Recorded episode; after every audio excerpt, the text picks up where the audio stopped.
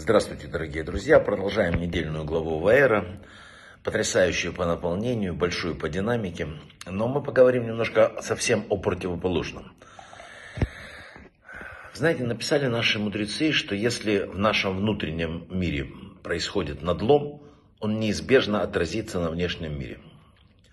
Духовное первично в нашем мире. И вот э, в первую очередь надо заботиться об исправлении духовных проблем – Потому что корни материального находятся в духовном.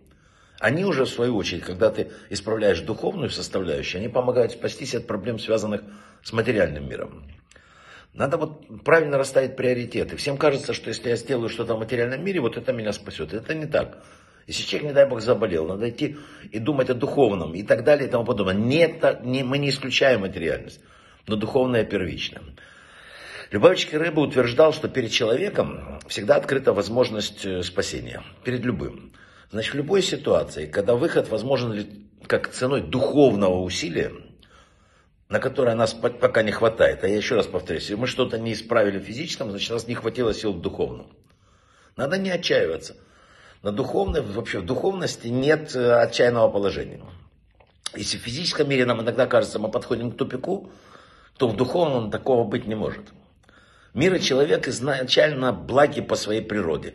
А следовательно, нам по силам разрешить любую проблему, любую задачу, которая ставит перед нами жизнь, потому что корни ее решения находятся в материальном.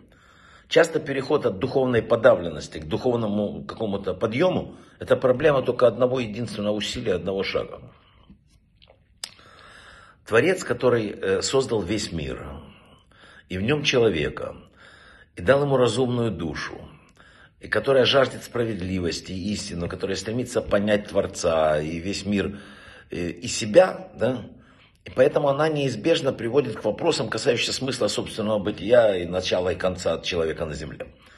Человек не может, э, даже самый материальный человек, все равно у него есть духовность, у него есть какие-то, ну если хотите, понимание того, что, пусть, пусть иногда подсознательное, но понимание того, что духовность первична.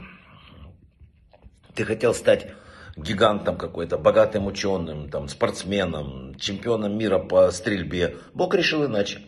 Для блага твоей души. А Он лучше знает твою душу. И тех исправлений, которые ты должен сделать, придя в этот мир, Он поместил тебя в твое положение. Там, с таким материальным уровнем, который тебе нужен. С той мудростью, которая тебе нужна. Или без таковой. И вот все, что нам дано, дается именно так, по на каком-то мегакомпьютере вычисляется, что все-таки высшим разумом таким, что нам самое важное, чтобы исправить именно то, для чего мы пришли в мир. А мы-то смотрим на материальный мир, и поэтому не видим ничего. Первым, если хотите, ну, главным неприятелем человека становится не его гордыня, а часто наоборот, самооценка заниженная – мы недостаточно высоко оцениваем свои возможности, потому что не понимаем, что материальное первично.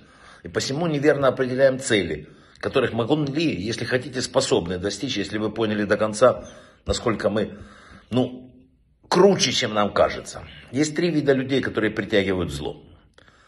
Первый это наивные, вторые легкомысленные, третий глупые. Наивные, они от рождения не могут отличить правду от вымысла. Они не могут отличить зло от добра.